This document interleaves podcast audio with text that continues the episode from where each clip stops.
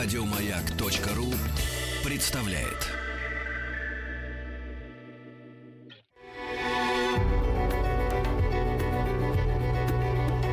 Много букв. Любимые тексты главных персон современности. Меня зовут Наталья Самойленко, я заместитель генерального директора Российской государственной библиотеки, и я с радостью хотела бы прочесть одну из самых любимых своих книг, с которой я знакома уже много лет.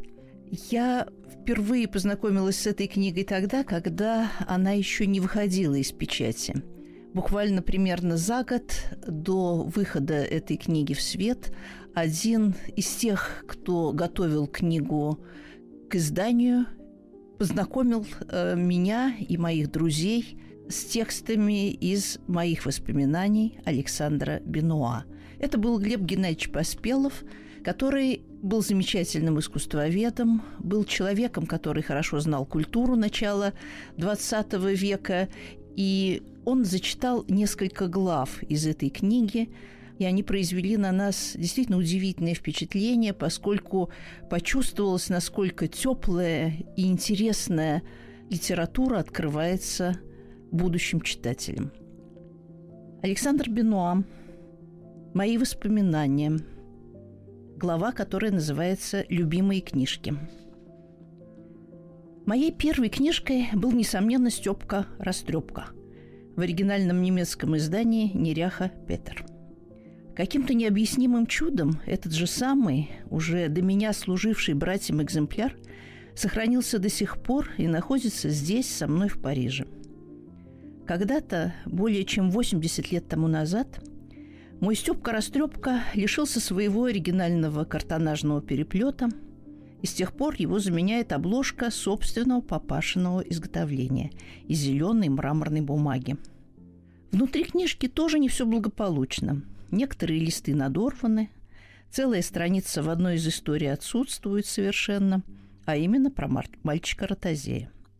Но в детстве я так привык к отсутствию начала этой истории и так научился добавлять воображением то, что предшествует моменту, когда ротозей попадает в воду канала, что когда я в цельном экземпляре Степки-растрепки увидал полную версию этой истории, я был даже как-то разочарован. А вообще, какая-то чудесная книжка, ныне забракованная специалистами в качестве антипедагогической. Известно ее возникновение – Автором ее был детский доктор, который для забавы своих маленьких пациентов рассказывал им сказки, снабжая их тут же примитивными иллюстрациями. Кому-то пришло в голову собрать эти истории и побудить доктора издать их. И вот успех получился совершенно неожиданный. Книга оказалась сразу в руках у всех мамаш, нянюшек и самих ребят. И с тех пор издание книги было повторено бесконечное число раз – Мало того, она переведена на все языки. Существовала и русская версия. Она-то и называлась «Степкой-растрепкой». Но то было недословное повторение, а скорее своеобразный вариант с внесением в него специфически русских бытовых черт. В чисто художественном смысле рисунки в русском издании, принадлежавшие известному иллюстратору 40-х и 50-х годов Агину, превосходят рисунки оригинала – Чудесное свойство Штруэль-Петтера заключается в совершенной его убедительности. Сколько вообще нарисовано на свете всяких фигур и сцен на забаву, и поучения малышей, какие отличные художники отдавали иногда свои силы этой задаче – и однако ничто так не убеждает, ничто так не поражает воображение ребенка, как те наивные фигуры и нелепые сцены, из которых состоит Штрувель Петтер доктора Гофмана. И до сих пор каждая из фигур Штурвельпеттера для меня представляет нечто совершенно живое и как бы даже реально существующее. В детстве же я верил, что улицы, по которым пай-мальчик дает себя вести за ручку своей маменьке, есть наша большая морская, и что канал, в который свалился ротозей, соседний с нашим домом Крюков канал. Да и парадная лестница, на которую вышла дама, запрещающая своему сыну сосать палец – была для меня нашей парадной, а дверь, из которой вылетает страшный портной, это дверь наших соседей Свечинских. В Штурвель-Петтере есть именно та самая подлинная непосредственность, которая подкупает детскую фантазию. И подкупает настолько, что ребенок не отдает себе отчета в нелепостях и неточностях, а эти нелепости и неточности он исправляет и дополняет благодаря особой яркости своих первых восприятий жизни. Наконец, сюжеты Штрувель-Петтера вполне подходят к ребяческим интересам и в сущности содержат как бы в эскизах некий компендиум живой драмы. Что все это преподнесено в дурашливом виде, вовсе не лишает убедительности и лишь смягчает силу впечатлений, которые без того могли бы ранить воображение и оставить в нем болезненные следы. Специалисты педагогики это-то и проглядели – когда они забраковали Штрувель-Петтера. Жестокого и страшного, каждый, даже наиболее оберегаемый, ребенок видит достаточно вокруг себя. Но его охраняет какая-то специфическая детская душевная броня. Он видит все иначе, по-иному, в известном смягчении, и самое ужасное становится благодаря тому почти приемлемым. Именно такой приемлемый ужас присущ и историям Штруэль-Петтера – все страшно, многое даже жестоко. Но манера, с которой это преподнесено, та детскость, что была в авторе, и чем насыщены его рисунки, это делает страшное и жестокое забавным, ничуть не подрывая убедительности. Любимой книжкой после Степки Растрепки была в раннем детстве тоже немецкая история про путешествие какого-то дяди Швальба в воздушном шаре – в очень ясных и на сей раз академически умелых картинках мы видим, как любитель-путешественник поднимается над родным городом и при этом якорем зацепляется за церковного петуха, которого и увозят с собой в Поднебесье. После разных похождений мы попадаем с ним на макушку египетской пирамиды, куда к нему приползает крокодил, и, наконец, мы переселяемся на Луну, внутри которой имеется уютнейшая комнатка – в ней аэронавт в обществе лунного сторожа подкрепляется сыром и пивом, но в конце концов сторож выбрасывает швальбы в черную пустоту.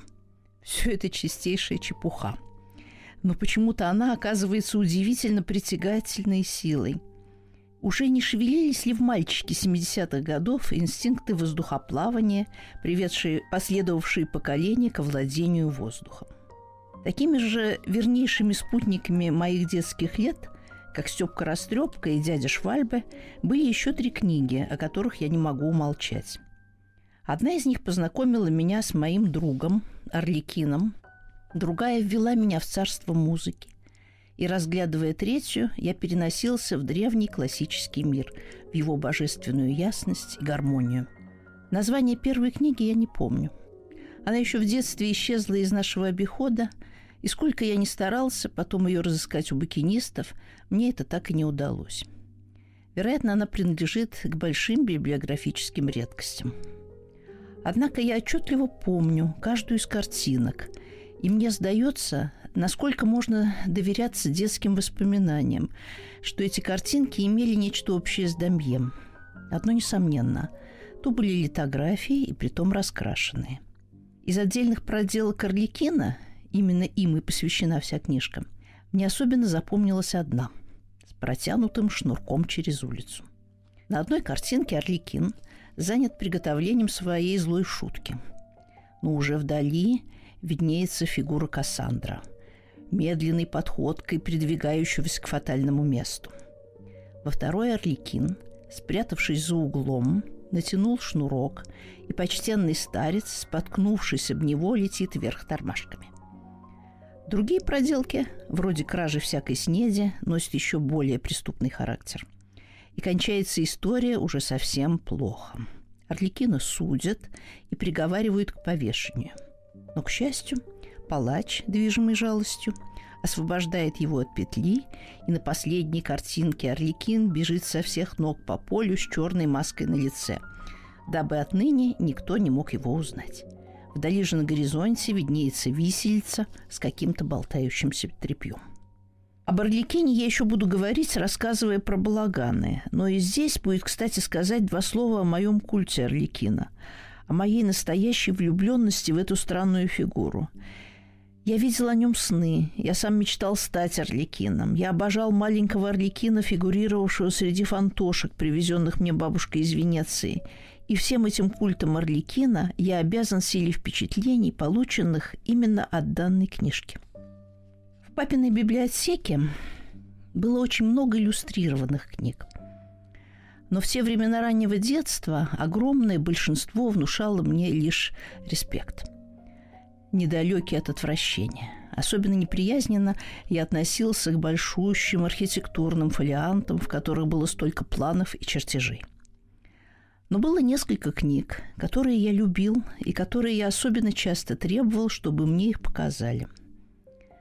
На первых местах среди этих любимцев из папиной библиотеки стояли похождения Виоль Дамура и Душенька.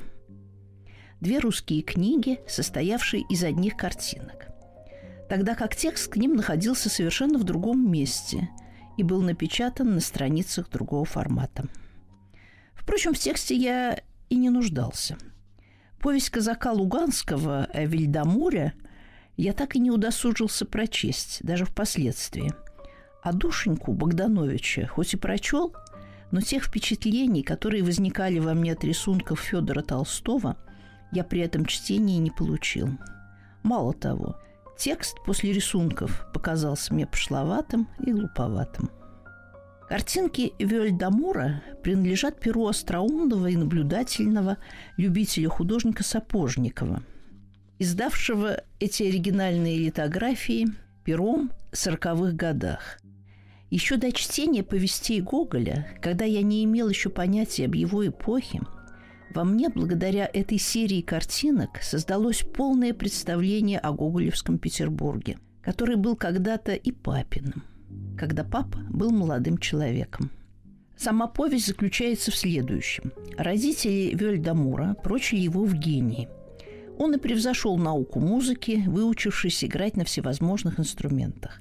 Это, однако, не помешало жестокой неудаче сопровождать его до самой гробовой доски – да и доски-то ему не удалось получить. Он умер в нищете, на улице, и место его вечного упокоения было отмечено всего только еле заметным холмиком. Верная же его собака, о, как я любил этого аршета, которую Вельдамур когда-то щенком спас из воды, не пожелала пережить своего гремуку хозяина и тут же на могиле и сдохла. Вообще горемычных историй я терпеть не мог в детстве – и прямо даже ненавидел те специфические гремычные истории, которыми уже тогда русские педагоги-писатели и писательницы считали долгом кормить юношество, якобы воспитывая в нем сострадание и другие благородные чувства. Надуманность и ложь этих писаний я угадывал инстинктивно и протестовал, если кто из больших пытался мне прочесть подобную историю. Но Вюэльдамур был чем-то совсем иным – во-первых, это была книга для взрослых. Затем это была смешная история. Смех сквозь слезы, или вернее слезы сквозь смех. Мне было очень жалко Вельдамура, но не для возбуждения жалости была эта история сочинена. И художник, ее иллюстрировавший, меньше всего заботился именно о жалости. Ему было интересно наглядно представить, как все это произошло – и объективизм автора выражается в том, что его образы взяты прямо из жизни и что они похожи на самое обыденное и чрезвычайно типичны. Особенно меня занимала серия сцен, в которых Вюэльдамур переходит одного инструмента к другому, каждый раз возбуждая все более или менее громкую реакцию в своем воющем псе. Инструменты, имеющие вообще для детей особую притягательную силу, были изображены со всей присущей каждому жутью. Далее замечателен был эпизод с концертом Вельдамура, как его приятели на все лады и даже под угрозой пистолета навязывают прохожим билеты, и как несчастный виртуоз в элегантнейшем фраке и по моде завитой выходит на эстраду перед рядом именитых слушателей. Но не восторг возбудило его выступление, а негодование, ибо они вместо арии услышали лишь поперхивание и кашель. Несчастный как раз перед концертом жестоко простудился. Не менее захватывал любовный эпизод, Особенно момент, когда Вельдамур в замочную скважину пытается увидеть то, что происходит в квартире возлюбленной. И вдруг получает удар по носу от отворившейся двери, через которую на лестницу выступает его счастливый соперник. Более же всего я трепетал перед картинкой приготовления Вельдамура к самоубийству. Для того, чтобы особенно поэтично обставить свою кончину, непризнанный гений завесил комнату траурной драпировкой, а сам, надев на манер факельщиков широкополую шляпу с флером, уселся в гроб, собираясь с выражением трагического восторга писать свой собственный реквием. И вот еще что удивительно. Даже в лучезарной, напитанной истинно эллинским духом серии излюбленных мной рисунков графа Толстого к душеньке Богдановича меня, пожалуй, более всего приковывала та сцена, где душенька встречается со смертью. Я все любил в этом замечательном и чудесном творении русского поэта-художника, столь высоко вознесшегося над своим литературным вдохновителем.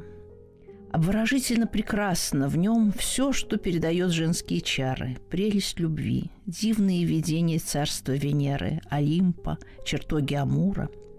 Но среди всей этой райской симфонии – гениальной паузой, страшной угрозой того неминуемого конца, который ожидает всякого, является именно момент, когда душенька в отчаянии от утраты по собственной вине своего супруга Амура на коленях умоляет костлявое чучело с плешивой головой, чтобы оно скосило и ее той косой, которой оно подрезает степные травы, олицетворяющие все живое на земле – Опять-таки, может показаться малопедагогичным, что мне, четырехлетнему, пятилетнему мальчику, давали в руки такие книги.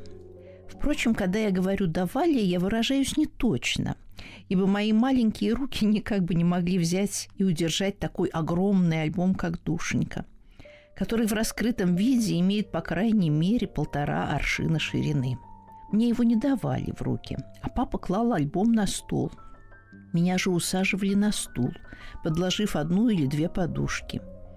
При этом бывало происходил и маленький диспут между родителями. Мамочка находила, что мне вредно глядеть на такие картинки, которые могли бы навести его на нескромные мысли. И она не ошибалась. Я неравнодушно глядел, как душенька, совершенно голенькая, входит в воду купальни или как она позже без единого покрова лежит в объятиях своего супруга под завесой, распростертой крылатыми детьми.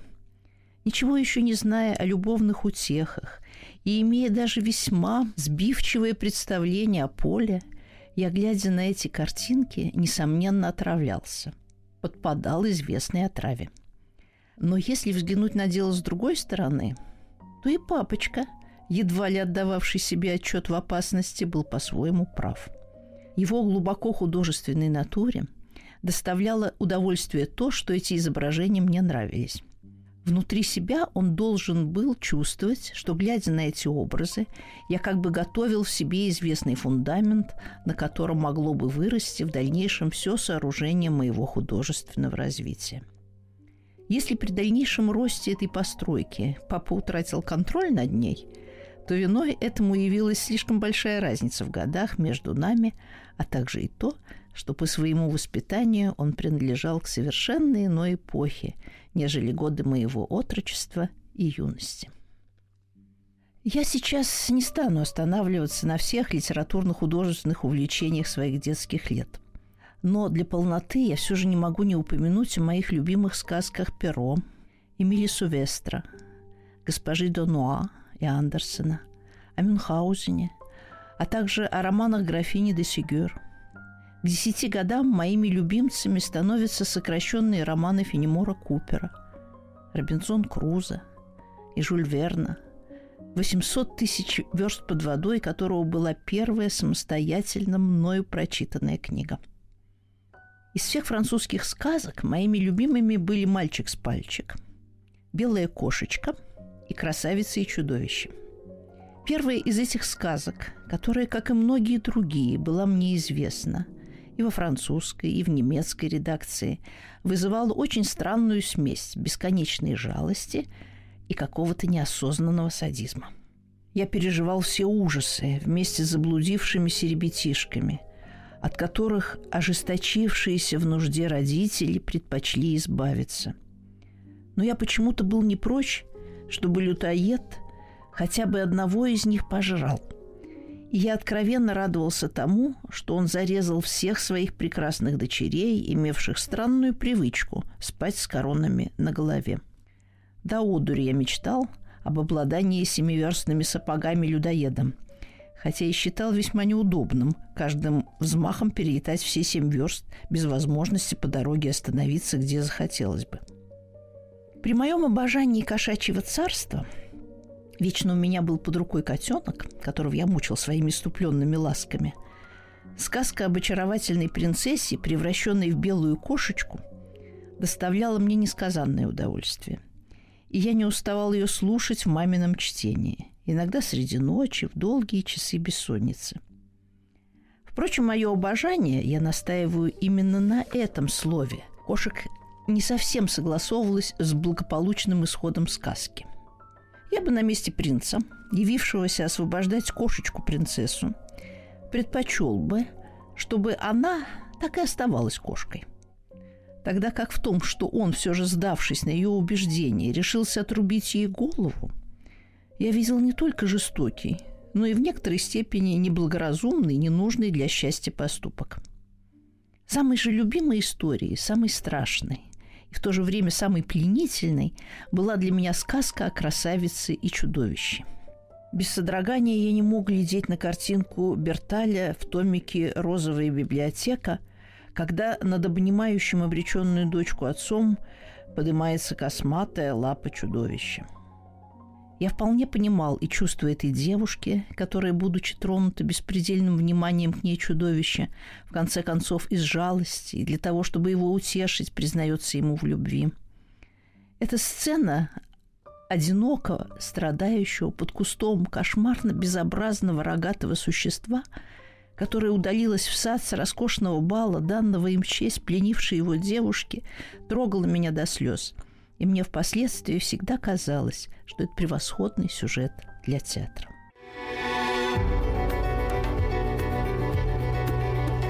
Много букв. Много букв. Любимые тексты главных персон современности. Меня зовут Наталья Самойленко. Я заместитель генерального директора Российской государственной библиотеки. И мне хотелось бы прочесть главу из книги Александра Бенуа «Мои воспоминания». Эта книга для меня очень дорога, потому что я ее читала много раз, и она является для меня таким своеобразным входом в замечательный город Петербург, поскольку именно в ней собраны какие-то удивительно теплые воспоминания о живом дореволюционном Петербурге. И после знакомства с этой книгой я приезжала в город с совершенно новым ощущением. Я ходила по тем местам, о которых писал Александр Бенуа, и вслед за ним начинала по-особенному любить этот город – Книга действительно поразительная. Большая ее часть относится к детским воспоминаниям Бенуа, совсем ранним. Поразительно, насколько многое запомнил человек из своего раннего детства. А это раннее детство приходилось на конец XIX века, и Петербург действительно оживает на страницах этой книги. Многие сказки Андерсона принадлежали тоже к моим любимым, но не те, в которых чувствовались какие-то моральные тенденции.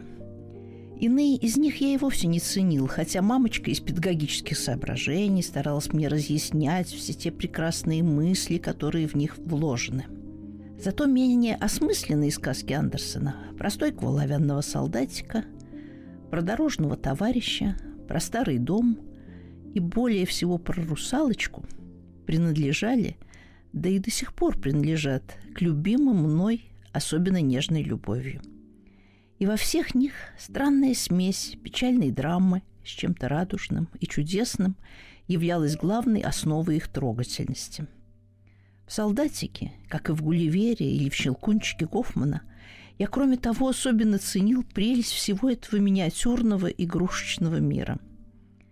В «Русалочке» меня пленила смесь горького со сладким, а также то переплетение всяких миров, которому почему-то в детстве особенно влечет. В частности, мир подводный меня необычайно притягивал. Я не раз, купаясь в Финском заливе, рисковал захлебнуться – пытаясь долго оставаться под водой и воображая, что я уже в царстве морского царя, у которого такие очаровательные дочки. Что у последних рыбьи хвосты вместо ног меня не смущало. Напротив, я бы сказал, что это даже сообщало этим особам, существовании которых я абсолютно верил, особую прелесть. Вообще в детстве, да и позже, я был очень жаден – до вещей фантастических с примесью чего-то жуткого или даже ужасного.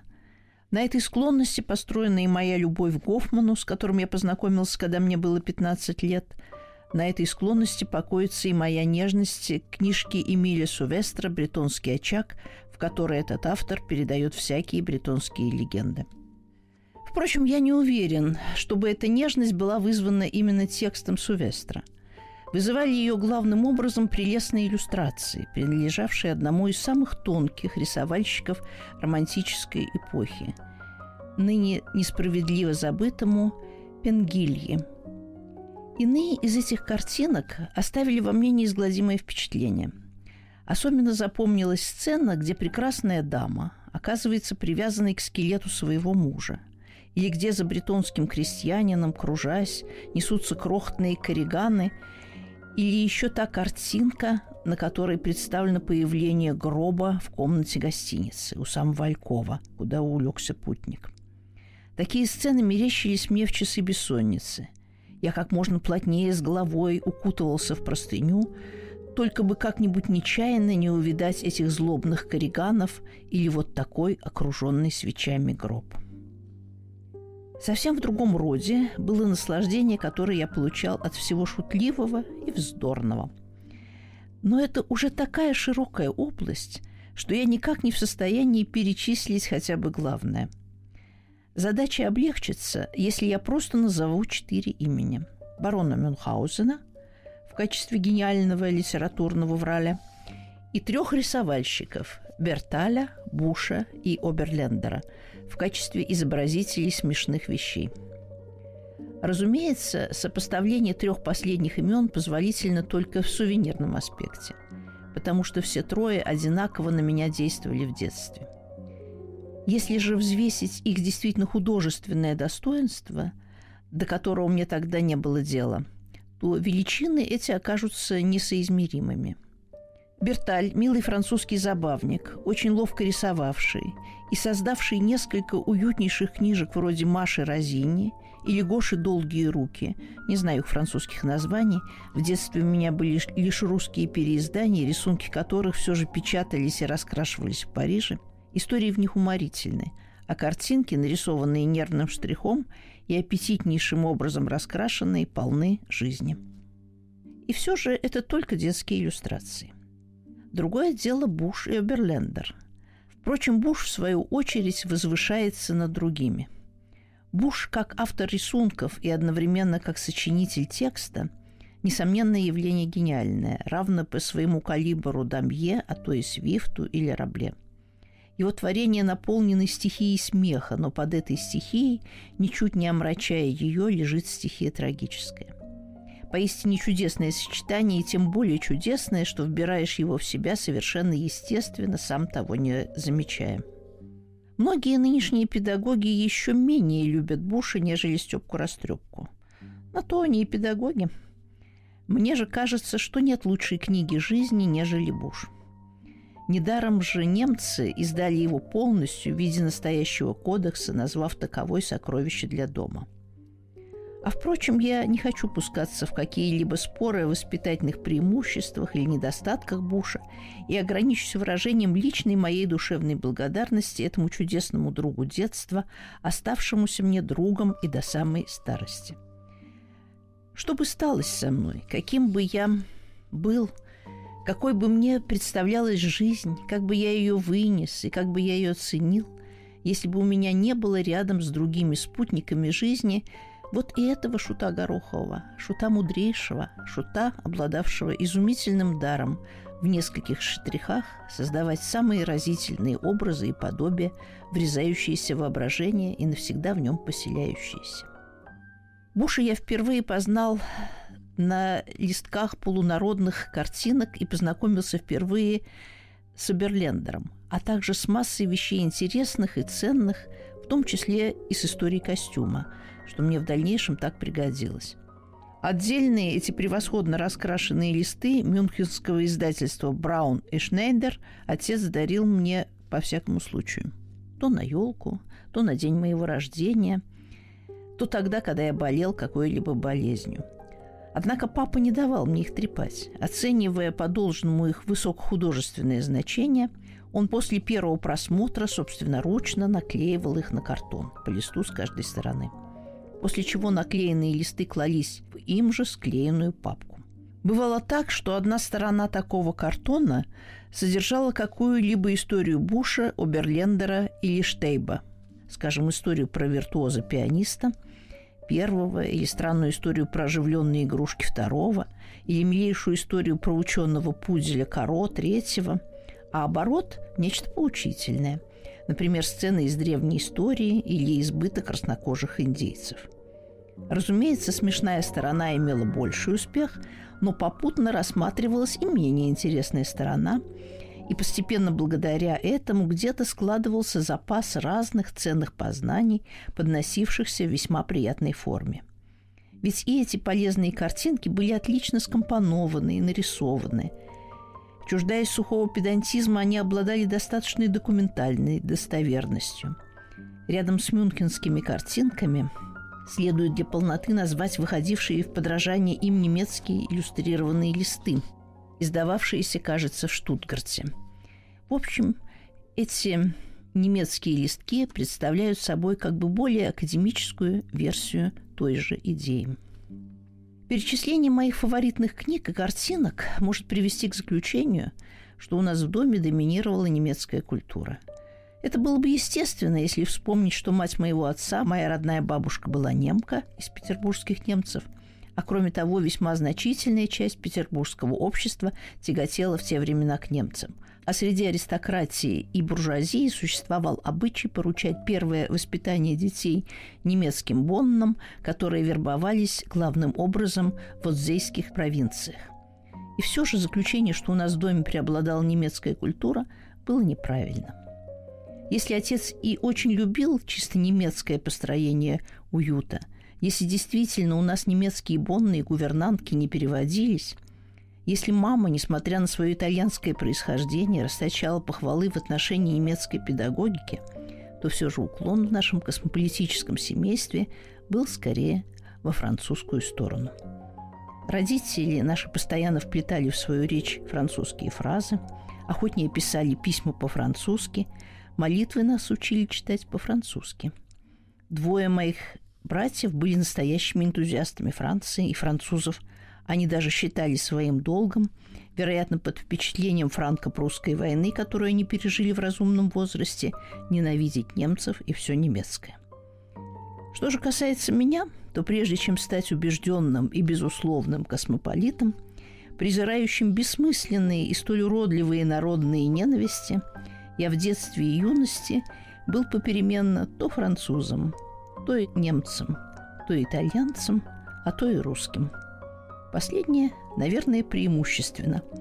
Но сам я того не сознавал и периодами принимал свою русскую национальность даже за нечто чуть ли не совсем лесное. Но об этом подробнее постараюсь поговорить в другом месте. Здесь же я только признаюсь, что чисто русские детские книжки, оставляя в стороне Вельдамура или Душеньку, которые не были детскими книжками, я просто терпеть не мог – меня раздражало в них и плохое качество иллюстраций, да и весь их дух, тот слюняво-сентиментальный стиль, в котором преимущественно писалась у нас литература для юношества. Много букв. Много букв. Любимые тексты главных персон современности. Меня зовут Наталья Самойленко. Я заместитель генерального директора Российской государственной библиотеки. И мне хочется познакомить слушателей с одной из глав в книге Александра Бенуа «Мои воспоминания». Эта глава называется «Любимые книжки». Я, конечно, выбрала ее не случайно, потому что сейчас в Российской государственной библиотеке идет удивительная выставка. Она называется «Книги старого дома. Мир детства XIX – начала XX века». И Александр Бенуа является одним из главных героев этой выставки. Мы не только показываем его замечательную азбуку, мы не только используем его азбуку как ключ ко всей нашей выставке, но мы действительно вместе с куратором выставки Ольгой Синицыной очень внимательно прочли текст Бенуа, и те герои, о которых Бенуа вспоминал спустя много-много лет, те герои его книги будут представлены на нашей выставке. Мы сможем вживе увидеть те замечательные книги, которые так любил Александр Бенуа. О некоторых французских моих любимцах я уже упомянул, но их на самом деле было гораздо больше. Среди этих любимцев был журнал «Прелестная детская неделя». В моем обладании были переплетенные томики, относившиеся к 50-м и 60-м годам этого журнальчика.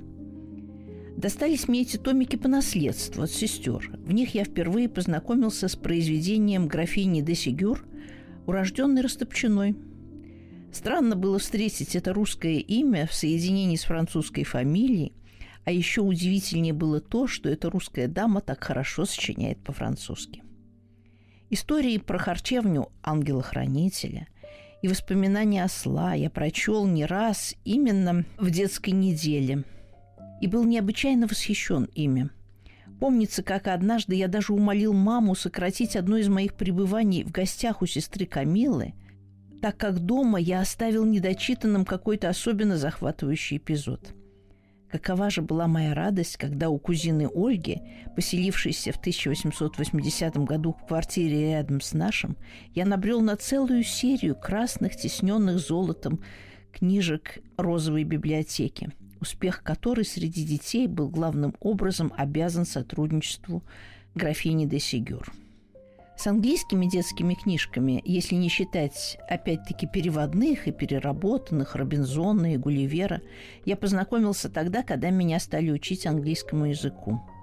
Особенно благодаря моей второй англичанке, курьезнейшей старушке, о которой я храню особенно нежную память. Хотя и была она, как две капли воды, похожа на злых фей, изображенных Берталя Медаре. Именно по рекомендации этой милейшей мисс Эванс моя библиотека обогатилась всякими иллюстрированными и неиллюстрированными английскими книгами. Благодаря ей у меня появились альбомы Кальдекотта, Гринвей, романы Диккенса, Мариетта. Особенно я ценил прелестные картинки в классической истории Англии, которая у меня уцелела по сей день – Почти все картинки в последней книжке, их по четыре на странице, изображали то убийство, то войну, то казнь. Но это мне и нравилось. Кроме того, мне нравились и яркие краски костюмов, и какие-то настроения в пейзажах.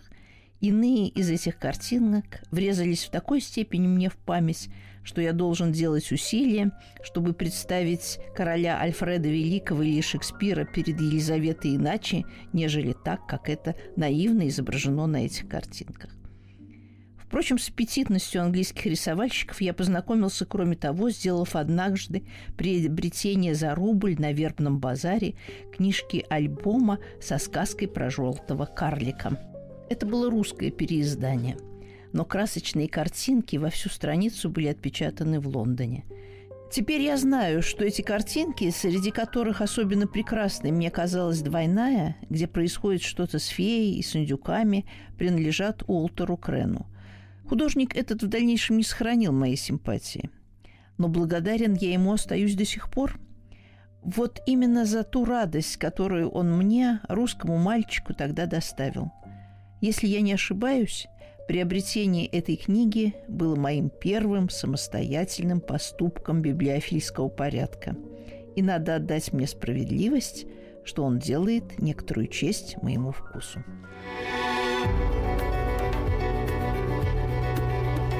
Много букв. Любимые тексты главных персон современности. Еще больше подкастов на радиомаяк.ру.